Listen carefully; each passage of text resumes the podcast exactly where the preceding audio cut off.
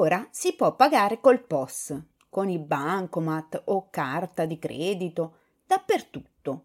Ma il problema per me resta averli i soldi nella carta. Ne parliamo dopo la sigla.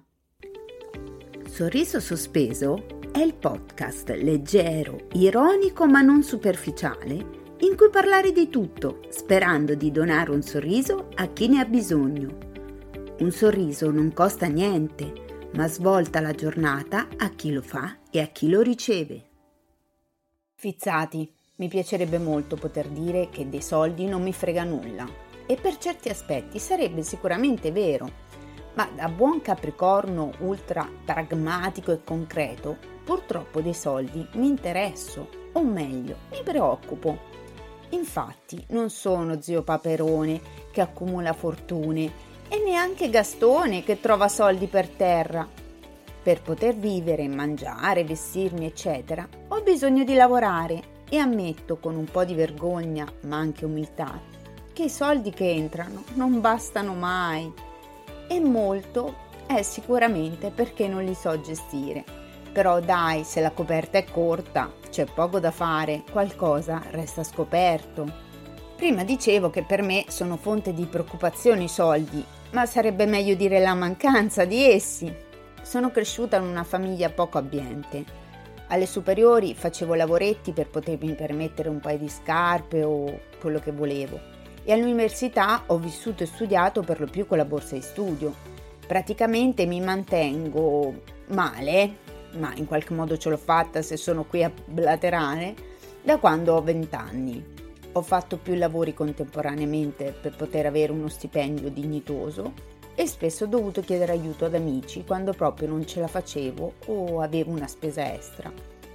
Col tempo poi mi sono più o meno stabilizzata. Ho fatto pace col fatto che qualche bolletta si può pagare in ritardo, ma non troppo, e che non sono i soldi o gli oggetti che puoi acquistare con essi a dettare il valore di una persona. Ad ogni modo, se io sono mani imbucate e non so mai dire di no alle richieste quotidiane di mio figlio. Le parentesi, l'edicolante avrà prenotato un viaggio intorno al mondo grazie a noi. C'è da dire che ho anche sposato uno peggio di me. Marito neanche arriva allo stipendio e già c'ha la lista di cose che vuole e deve acquistare. Avrei potuto farmi amante il corriere per quante volte viene a portarmi pacchi per marito, che per onestà non acquista solo per sé, però insomma tra tutte e due siamo messi maluccio. C'è anche da dire che la spesa più grande che abbiamo in famiglia è la terapia di Arno, che viene coperta solo parzialmente dalla pensione che percepisce mensilmente. Ora qualcuno si chiederà forse: ma perché ci racconti queste cose private? Niente niente vuoi di soldi?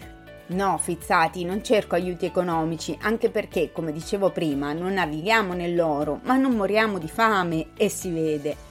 Vi parlo di questo perché ogni volta che il conto si prosciuga, anche a causa di troppe spese che sicuramente alcune si potrebbero evitare, mi rendo conto, a me viene l'ansia perché so cosa vuol dire andare al supermercato con i soldi contati e fare i calcoli mentre acquisti qualcosa perché hai il frigo vuoto. Sono ricordi di una vita passata, ma quell'ansia lì non se ne va, anche se sai che ora non sei più sola e che il suocero, nonostante tutto, se siamo in difficoltà, una mano ce la dà sempre. Pesa da morire chiedere aiuto e ci piacerebbe non doverci preoccupare di ciò, ma credo che i soldi siano per tutti una di quelle cose che ti tolgono il sonno la notte, a meno che tu non sia ricco sfondato, ma dubito che tra i fizzati ci siano dei pascià. Per cui qualcuno che nelle mie parole ci si rivedrà, ci sarà.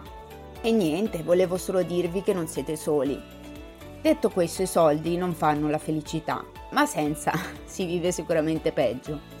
Vabbè, per oggi è tutto.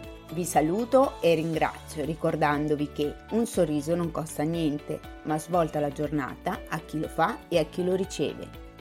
Non lasciamo ai soldi il potere di toglierci il sorriso, che quello può essere faticoso a volte farlo, ma di sicuro è gratis. A presto!